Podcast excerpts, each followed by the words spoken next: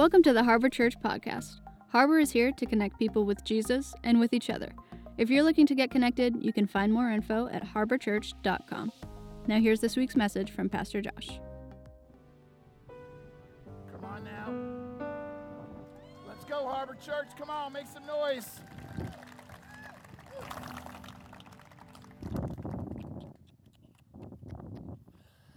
Mm. Am I on now? Can you hear me now? You can hear me. Woo. All right. Listen, it's going to be an outdoor service. There's going to be a few distractions. You're going to have to bear with them. You made it all the way out here. Somebody say, I made it. Come on, turn to your neighbor. Say, I made it. I'm here. There you go. Now turn to the other neighbor and ask him, Are you ready? Come on now. I want to know if you guys are ready this morning. We got one mega service for everybody. You all came out. Make some noise. Let me know you're awake. We've got, I want to say, Katie Rose, where's she at? We got 16 people getting baptized today. Is that right? Let's make some noise for them. Come on. You guys got a lot of reasons to be excited. I'm so glad you're here. I'm so glad you made it out. My name is Josh. I'm the lead pastor here at Harbor Church. And uh, man, it is so cool that we get to do this every once in a while, just get everybody together. Uh, we run four services normally Thursday night and then three on Sunday. And so it's cool to get to see people that we don't normally get to see. And uh, it's cool for us just to, to remember, man, God's doing stuff, doing work in other places that, uh, that we don't always get to see. There's some of our friends, some of our neighbors. I saw some people talking. They're like, You go here? I didn't know you go here. When do you go here? Like, I come on Thursday. Oh, no, I come on Sunday at the second service. So you have friends and coworkers and maybe even family members that go to Harbor you didn't know about. I'm so glad you guys get to see each other and hang out a little bit. So it's cool. It's very cool. And uh, I don't get to preach four times this weekend. So I have to do.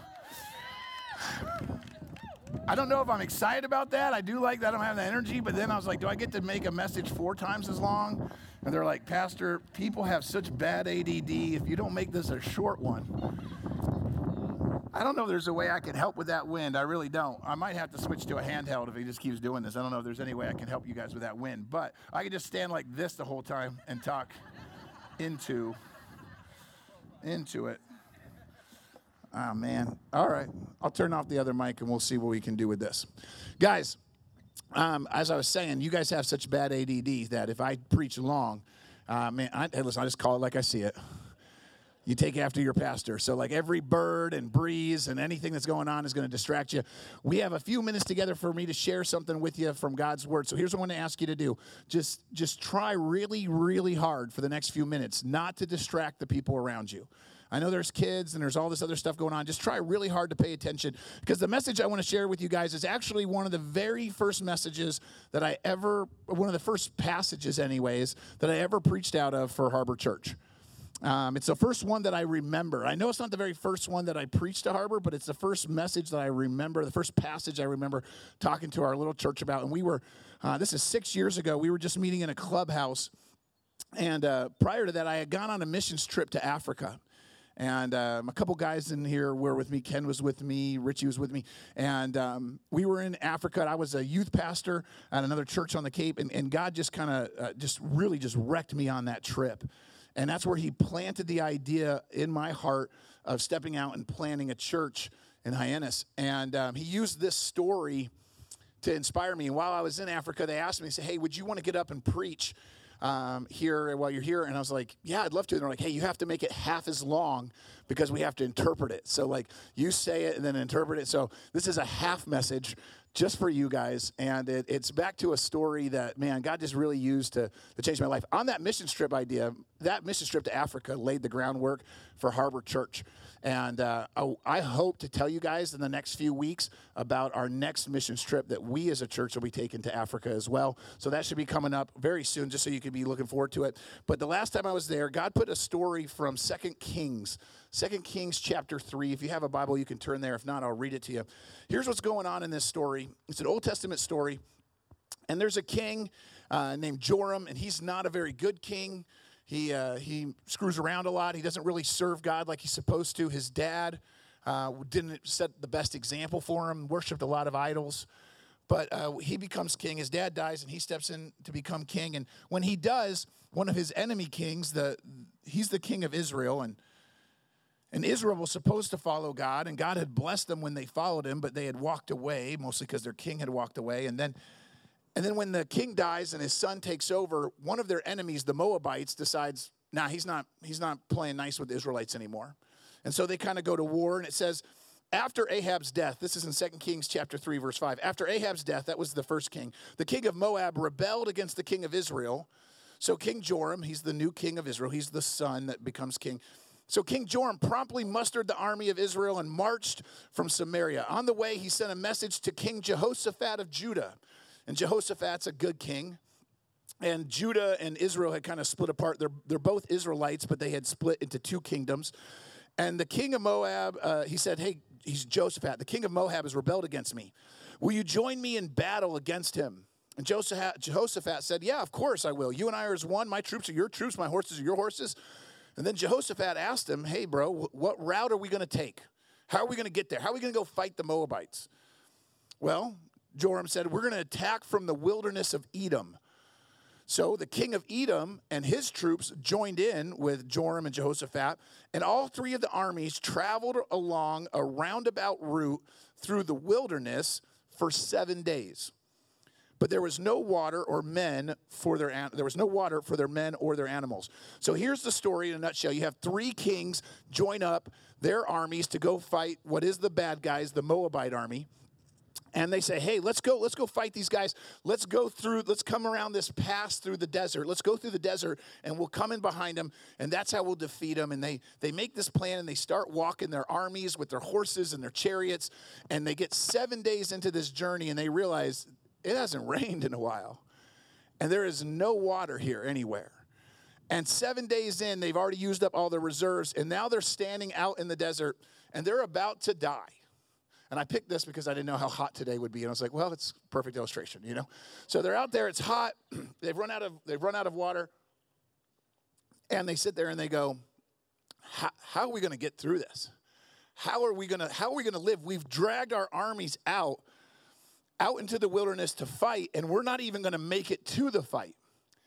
And I think God put this message on my heart because I feel like there's some people here right now. You're going through a wilderness there's somebody listening to this message right now. You're going through this valley, this desert time, and you've run out of resources. You've run out of supplies. You've been thirsty for a long time now. And maybe we're not talking physical here, maybe we're talking emotionally. You've gone through a desert lately. Maybe for some of you, it's this is a mental, a mental journey you've gone on, and you've depleted all your resources. Some of you looking at me right now, I can't tell if you're squinting because of the sun or if this is like really hitting home. But some of you, like, you, you've, you've had a hard, hard journey. Maybe it's a few months, maybe it's been a few years, maybe it's just been the last couple days. But you find yourself exhausted. And what I, what I love about this is these guys didn't ask God once God, do you want us to go to war? You do? Where do you want us to go? How should we do it? They didn't ask God for anything. But then they find themselves in a desert, and you know who they blame? Yeah, I figured a few of you would at least figure that out. No, who? They blame God. They're like, God, why did, why did you bring us out here to die? And I'm reading, I've read that passage several times. I'm like, God's, it ain't God's fault. Like, you just got yourself lost in the desert and now it's God's fault? I took a trip with my wife to Europe and uh, we rented a car. I don't know if you ever rent a car in Europe. It's on the it's, the steering wheel's on the wrong side of the car, and they drive on the wrong side of the road. And and I was like, okay, Kaylee, I don't, I mean, this is, I don't know where we're at. I don't know where we're going. And I don't have, like, I was like, I, I, man, I, I'm doing good just to be on the wrong side of the car, driving on the wrong side of the road. I can't be looking up like street addresses. You got to navigate. And Kaylee has motion sickness, so that if she looks down while we're driving, she throws up. And she's like, I can't do it. You're going to have to, you're just going to have to use your phone and GPS it. And of course, my phone's like, uh, no signal, like recalculating, like all the time. Like I'm driving in the middle of, I have no clue what you guys don't understand. Some of you haven't don't can't appreciate this situation. It's like people everywhere, and the signs don't say words. They're just pictures of thousands of things. And there's like 20 signs on one pole. And I can't tell if I'm going down the wrong way or if this is like a bike only lane. At one point it said Tories only. I'm like, what is that? Am I a Tory? I don't know. I don't know what that is. Like, what are we doing? And she's like, I don't know. I'm gonna throw up. And I'm like, this is the worst. And of course, my, my phone app is like redirecting, like it's like just waiting. And I would get through a rotary about five times, and then it would be like, oh, yeah, that one. You just take that turn. I'm like, that's this is perfect. When I get lost, I don't know about you guys, when I can't find my way, I tend to get a little bit embarrassed, a little bit frustrated. I'm mad at myself. I'm embarrassed. I'm, I'm imagining that every other driver on the road is like, look at this idiot. Look at this idiot right here. And they probably are. If it's half of you guys, you they probably are doing that. Like, look at this moron, doesn't know where he's going. I get embarrassed, I get frustrated, and I think spiritually, when we get out into a place where we don't know where to go next, uh, maybe maybe your reaction isn't frustration. Maybe your reaction is depression.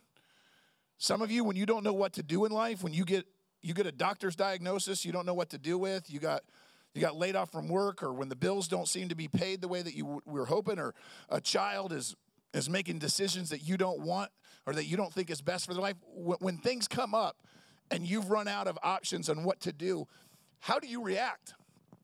How do you handle it? Much like what these guys do, we tend to blame God. We tend to go, God, where are you at? These guys are in this situation because they hadn't involved God. They're in the situation that they're in because they never involved God, but then they wanted God to bail them out. Okay, there's nobody here apparently. You're like, no, I ask God for everything. I walk in prayer daily with Him and never make decisions contrary to His word. Okay. you know, it still counts as church and it's still lying even if you're outside. Um, I don't know how you respond. I do know that that there's got to be some people here who have run out of resources or you've you've spent some time in a dry desert of a place. Maybe that's how you feel about your marriage right now. Maybe that's what you feel about the future. I think a day or two in, when they ran out of water, they kept thinking, we'll find water tomorrow. We'll find water tomorrow, tomorrow, tomorrow. And tomorrow it came and it just got hotter and tomorrow got tougher, and the next day got tougher. And now they've reached a point of exhaustion and they're ready to die. And then they say, okay, God, now come bail us out. Now, the cool thing about the God that we serve is he's not like us, he's very patient and merciful. But I would, I would throw this out to some of you right now. If you are actively going down a path that is not God's best for you, don't wait until you've completely run out, starved to death, or on the verge of dying before you call out and say, God, help me. Right now, right where you're at, just have, use this message as a wake up call and go, man, I've been making some choices I shouldn't be making. I've been, I've been pursuing a war path that was never God's plan for me. I, am all ready. I look at something, I'm ready. I'm going to do it. I'm going to take it on. I'm ready to do this. I'm, I'm, I'm there. Is that from God or is that from you? Because if God's not in it, don't be surprised if you don't find yourself in a desert. Now, for all of you who have already found yourself in a desert, let's continue on with the story. Let us remember that we're like when you hear me pick on these three guys, I, that's us. If, if you want to be God in the story, you misread the Bible. You and I are almost always the people who screw things up, okay? We are the dumpster fires, the three kings, that's us. And remember Isaiah 53 6. Isaiah 53 said that all we like sheep have gone astray. That's everybody here.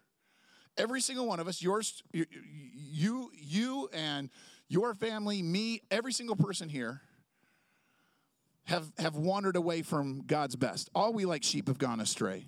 We've left God's path to follow our own.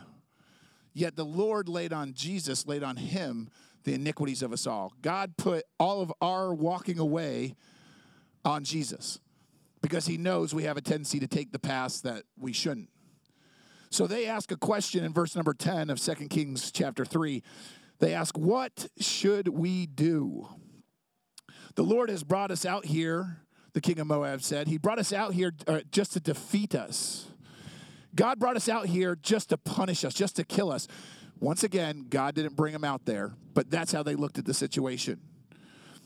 I don't know how many times you've leaned into what it is that God has for you, but Proverbs 3, 5, and 6 says this Trust in the Lord with all your heart and lean not on your own understanding. In all of your ways, if you acknowledge Him, He'll direct your path. So if you're looking for that GPS system to never end up in the desert, because some of you heard me describe that, and you're like, yeah, I want to avoid that.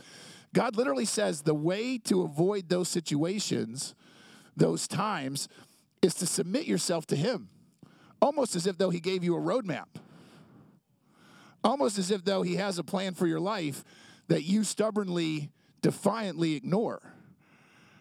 And yet he goes, Hey, I got better for you than what you've been doing.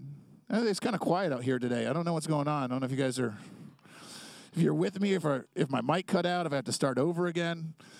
Here we go, verse 11. King Jehoshaphat of Judah, he asked, Is there no prophet of God? Is there nobody that's from the Lord that's with us? If there's somebody that we can ask what the Lord would have us do. And one of King Joram's officers replied, Yeah, there's Elisha. Elisha, the son of Shaphat, is here. He used to be Elijah's personal assistant. And Jehoshaphat said, Yes, yes, the Lord speaks through him.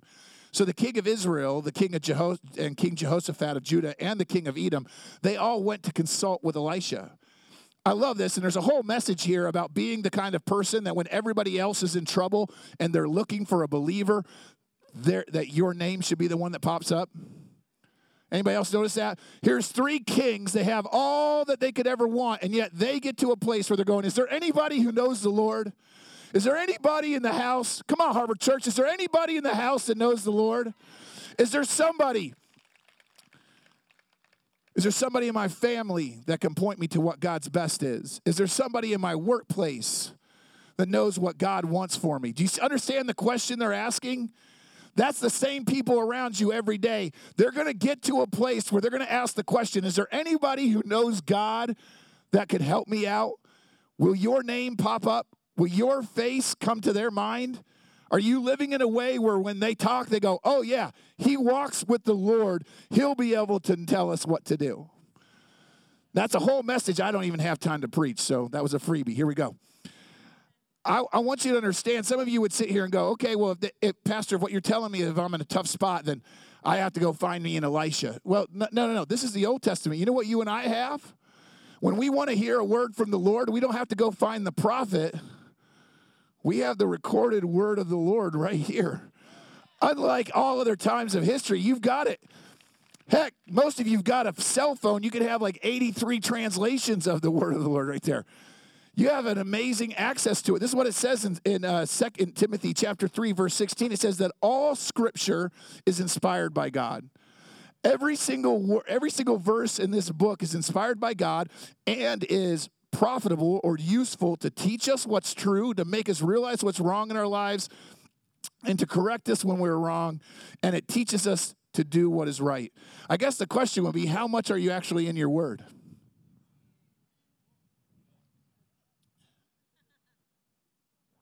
I'm just going to let that sit there because you guys aren't, aren't really you know, with me yet, I don't think. I haven't started preaching yet. I'm just trying to get warmed up. They needed to go find Elisha. Some of you were told that you have to have a priest or a pastor, and that's not true. You have God's word. Now, my job as your pastor is to is to continue to digest this and help lead us as a as a church, but you have access to this outside of me. You should be in your word not just on Sunday mornings, you can be in this all the time, finding direction, finding insight from God. You don't have to be tied to religion. The church is supposed to supplement what you're doing on your own. If the only time you ever hear God's word or talk to somebody who has a walk with God is when you show up at church, man, you need to be doing something else Monday through Saturday. You got to supplement some of that, guys. Pastor Ron, I seem to have run out of water. Can you run in and get me a, a water, some of that in there, please? Thank you. Um, this is what they do. They get to Elijah or Elisha, and Elisha literally says in verse 13, "Why are you coming to me?" Elisha asked the king of Israel, "Go to your pagan prophets, the ones your father and mother used." But King Joram of Israel said, "No, for it was the Lord who called us three kings here." only to be defeated by the king of Moab. As surely as the Lord Almighty lives, whom I serve, I wouldn't even bother with you except for King Jehoshaphat of Judah. Now bring me somebody who can play the harp.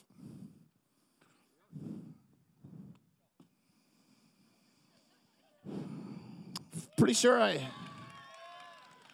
pretty sure I asked for a drink of water, Pastor Ron.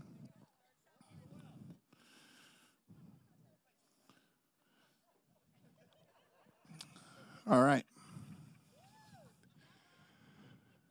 So we're uh, we're looking at a story where these three kings find themselves in the desert with no water.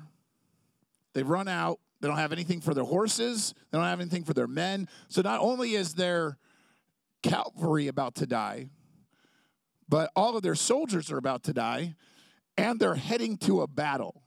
They're not even thinking about the battle anymore. They're just thinking, can we just live through today?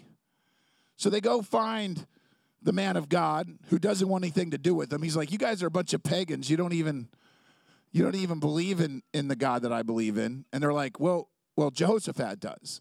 And he goes, Elisha goes, If it wasn't for Jehoshaphat, I wouldn't even talk to you guys. And then he says, Hey, well, bring me somebody who plays the harp. And while the harp was being played, the power of the Lord came upon Elisha. It's the only time in the Bible I've really found that. Now, King Saul liked to harp, but King Saul wasn't a great guy. This is Elisha going, Hey, I want some harp music to like zone out to. I mean, I don't know what kind of harp music this is. Can you imagine if like Elisha's got like a soundtrack in heaven of like heavy metal harp with just somebody like, I don't even know how you would like, I don't even know how you would air harp it, but this is me air harping. Okay whatever. Our brother, I mean, Elisha just loves the harp. Okay, so anyways, he hears the harp music, and God, God uh, speaks to him, and this is what he says. He says, "This is what the Lord says: Dig a valley, dig this valley that you're in, dig it full of ditches." You will see neither wind nor rain, says the Lord, but this valley that you're in will be filled with water. You have plenty for yourselves, for your cattle, for your other animals. But by the way, he goes, this is only a simple thing for the Lord. For he's also going to make you victorious over the army of Moab. You'll conquer the best of their towns, even their fortified cities. You'll cut down the best of their trees. You'll stop up their springs. You'll ruin all their good land with stones. The next day, at about that time when the morning sacrifice was offered, water suddenly appeared. It was flowing from the direction of Edom, and soon there was water everywhere. It's a small little miracle that most people have never even heard of in the Bible. Three kings stuck in the desert. Three kings stuck in the desert with no resources. They're out of out of hope and they finally turn to God. And when they get to God, I want you to I want you to understand what happens. They go to Elisha and they say, "What would God have us do? How will God save us from dying in the desert?" And the first thing that God says is, dig this valley full of ditches. Now, let me ask you a question. What do you do when you ask for water and you get a shovel instead? No, no, no, no. Oh, listen, all you spiritual warriors, let me talk to you for a second. You all know the answer. Do you understand that they're in the desert, haven't seen water in a week? They're on the verge of dying, and they're told, dig. Can I actually get a real cup of water?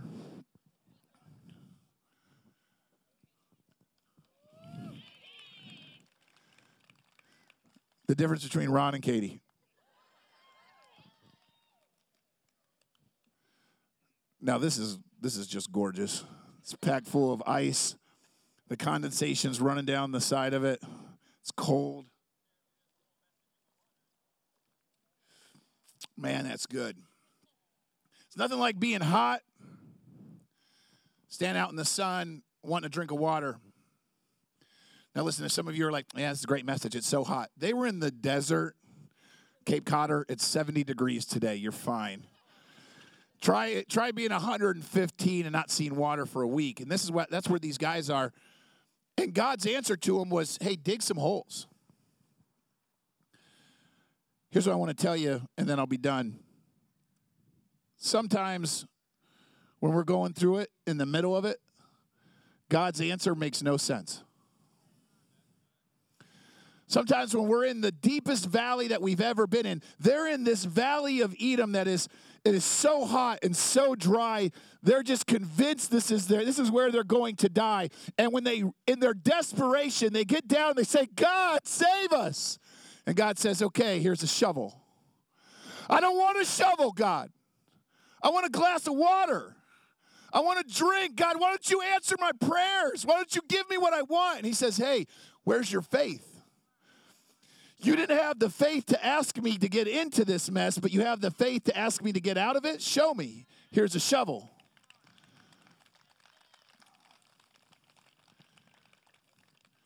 Can you imagine trying to go back and lead your soldiers by saying, hey, here's the answer dig a hole. You know what I would have thought? You mean my grave? Because if I don't get water soon, I'm dead. And your answer to me is dig a hole? How is it that God sometimes can ask you for a display of faith when what you're asking Him for is a miracle? Because here's the thing if all God ever did was show up with a glass of water every time you ask for it, He's not the God of your life. He's a genie that you make wishes from every once in a while. So, a lot of times, what God wants to do is He wants to teach you where real faith and real power comes from. And so He says, Here, take a shovel and dig a hole and believe, put your hope in me. Trust that what I'm calling you to do is the best thing for you. Now that doesn't make a lot of sense when God when God tells us, "Hey, you're going to have to trust me and when I when I want access to your time, give me your time. And when I want access to your treasure, tithe your treasure. And when I want access to, to your talents, give your talents up. When I want access to your testimony, make sure you share whatever it is that I'm doing in your life with others. I don't want to give that to God because that's, that scares me. I don't want to give up my time because I, I feel like I don't have enough as it is. I don't want to give God any of my money because I, I don't have enough as it is. I don't want to give up my talents for free to serve others because that's, that's how I think I'm valuable. I don't want to share my testimony because that might not be how people would receive it well and like me back. So I have all of the reasons why I don't trust God. Now, I want you guys to notice God doesn't, it says you're not going to see wind or rain. Now, if if you hand me a shovel and God says, "Hey, I'm to I'm to give you some water," and I look and it's just these dark storm clouds, man, I am digging. I'm going to town. I'm like, "All right, God said rain." But when there's no rain, it's just bright sun, and He says, "I'm bringing some water." I'm doubting. Now, here's the cool thing: the water never comes from the sky; it just starts flowing from Edom down. Now, here's how I would like to end this. Some of us have enough faith to dig a little hole. All right, God, one shovelful. You know what you're going to get? You're going to get that much water. Now, that'll keep you alive. You got a shovelful of water the next morning because your faith was one shovelful worth. Some guys dug a foxhole. You know, they dug a trench big enough for themselves they got to have a bath the next day. I want Harbor Church to be the kind of people that when God says, here's a shovel, trust me more than you trust what you see, we start digging swimming pools. I want us to be the kind of people that say, God, whatever you've got for us, even though it's scary, even though it doesn't make sense to me, I know that you're bigger than all of this. See, this is what the Bible says in Psalms 100, verse 3 Know that the Lord, He is God. It's He who made us. We are His. We are His people, the sheep of His pasture. We belong to Him. If He's going to look out for anything, the same way these kings are looking out for their men and their horses, God looks at you and I and He says, All of these are mine. So you think you want water? What do you think I want for you? I actually want more for you than what you want for you. God says, All you're thinking about is getting through this desert, through this valley. He goes, You're stuck in this valley thinking you're going to die. Yea, though you walk through the valley of the shadow of death, I am with you. And then he says, I'm able to do exceedingly abundantly above and beyond anything you could ask or think of. So when you're asking for water to make it through tomorrow, I'm going to fill every hole in your life with water, more water than you can handle, and then I'm going to defeat the Moabites for you. See, not only did they get rescued from their desert, not only did they get rescued from their desert, but they also got a victory over their enemies. It was more than they asked for because that's how God shows up. We're all praying for a miracle. We all want a miracle, but very few of us want to do the work, the step of faith that's required. You know, if you study miracles in the Bible, Every miracle that I can find is preceded by an act of obedience. Cast your nets on that side of the boat. Then they get this miracle of fish get out of the boat, and then he walks on water. God gives us something to do, not because you and I earn our salvation. Jesus earned our salvation. Jesus is the one that did everything on him. When God asks us for an act of obedience, it's not because he needs us, it's because we need to learn how to take a step of faith. It's because you and I struggle with that. The prophet Isaiah says it this way They who wait on the Lord, this is Isaiah 40, verse 31. They who wait on the Lord, that means put their trust in the Lord, that means find hope in God. Those people are the ones that renew their strength. They shall mount up with wings as eagles. They shall run and not be weary. They shall walk and not faint. So, how do we do that? How do I how do I put my faith in God? How do I find this thing you're talking about, Pastor? Well, for some of you, that requires you in this moment to be honest and admit that you're not a good enough God for your life. I'm looking at a sea of people. There are people sitting here in this parking lot right now who you are still the God of your life. If you think that you have the best plan, that you have the best resources, that you have the miracles deep down inside of you, you will always put yourself as the God of your life and you will not be surrendered to Christ. But if you will humble yourself and admit that you can't take away your sin and that you can't solve your problems, and you actually surrender to the God who died for you, will you actually invite Jesus Christ in? That's salvation. Not only will he forgive you of your sins, but he'll go exceedingly abundantly above and beyond that. He'll not only forgive you of your sins, but he'll have a home in heaven for you. When you take your last breath here on earth, you can enter into eternity with him. That's how our God works. Now, I'd imagine that some of you clapping are the ones who would say, I've already done that. I've already accepted Christ. I've already put my faith in him. Okay, then let me ask you a question. How big's your hole?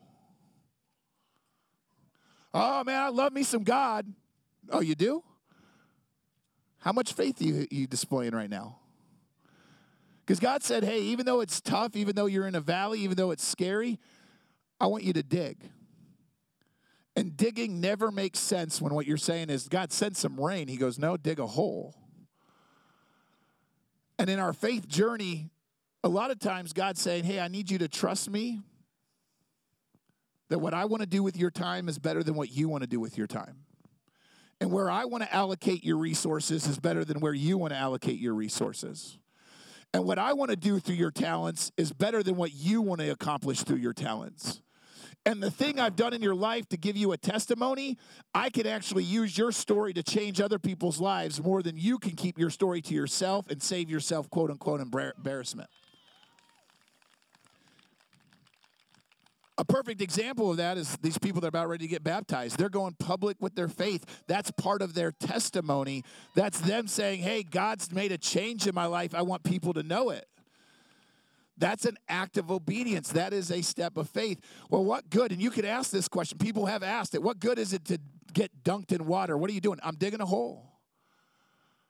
God told me to take a step of faith, and I don't get how it works, but I, I, I, have to grow my faith some way. If God made it all just glasses of water every time I ask, I wouldn't learn to trust Him. I would just become more and more demanding.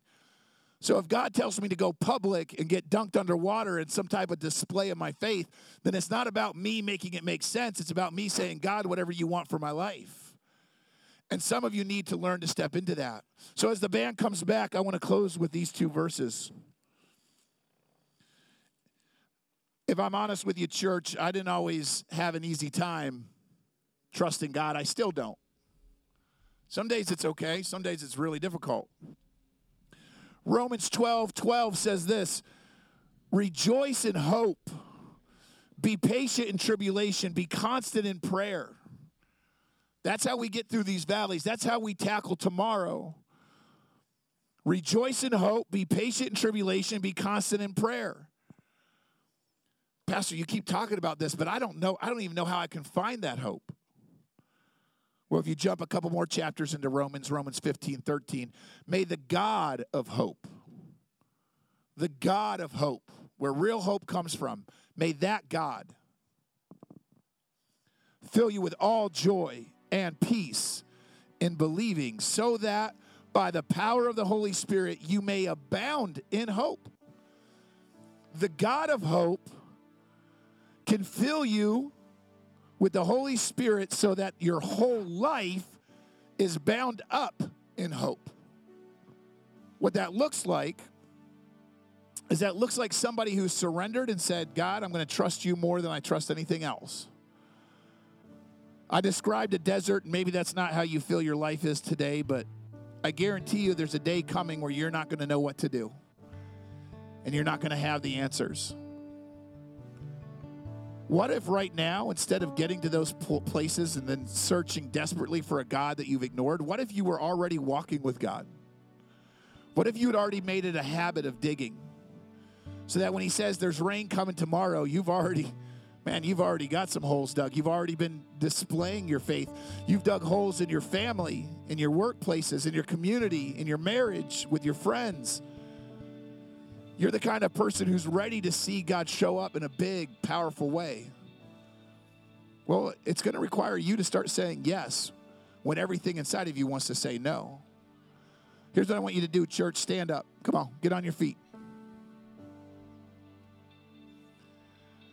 In this moment, I believe that God's got a shovel He wants to hand you. He's got an area He's telling you to trust Him in, an area that scares you in a way that doesn't make sense to you.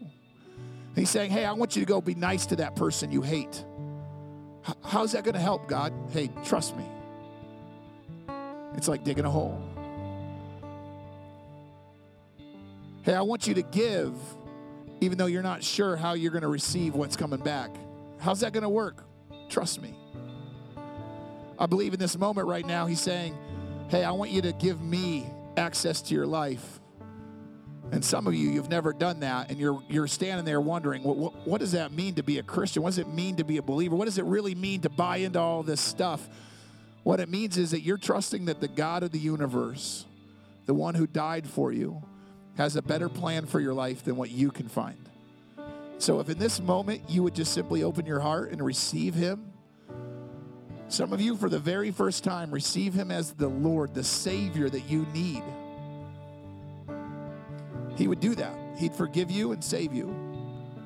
And I think if every single person here right now would take the next step of faith and say, God, where are you pushing me? To do something out of my comfort zone, to do something that scares me, to do something that would mean it, it'd have to be a miracle from you. Where are you calling me to right now in this moment, God? How can I take a shovel and dig a hole even though I'm scared? What, what would that look like for me? And I believe if you ask God, you beg God, you say, God, I'm trusting you more than I'm trusting everything else. Show me what to do. He will give you an area and it will scare you and it won't make a lot of sense. But if you'll take your shovel and you'll dig and you'll trust Him, that's the God who shows up in miraculous ways. Let me pray over you, church. As you stand there, would you just pray quietly to yourself? Maybe ask God to do that work in your heart. Maybe come into your life for the very first time. Let you find the hope that is only found in Jesus Christ. As I pray, you pray. Dear Heavenly Father, Lord God, we come before you and we recognize, Lord, that there's many a day that we wander away from you. We charge headlong into all kinds of our plans, and we don't really ask you, we don't really consider what you would have for us. So, Lord God, we ask now in this moment that you would forgive us. Many of the valleys that we find ourselves in, many of the struggles that we have, God, it, it's something you want to rescue us from. It's not your fault, it's ours, but yet you love us and you're patient with us and you're merciful to us. So, in this moment, Lord God, I pray for the people who find themselves in a tough spot. Maybe it's something they did, maybe it's it's nothing that they did. They just Lord God, they're just persecuted. They're struggling. They they're in a desert and they've run out of water. Lord God, be with those people. Be with the brokenhearted right now. You said that your heart breaks for those who are hurting. So, God, we ask for your help for the people who are struggling. We ask for your grace and your mercy. God, we are praying right now in this moment that we would find the hope, the hope of Jesus Christ, the hope that can only be found in you, Lord. That you would fill us with that. You said that if we would if we would turn to you, the God of hope, that we could be filled with the Holy Spirit and that we could abound in hope. So, Lord, we claim that today.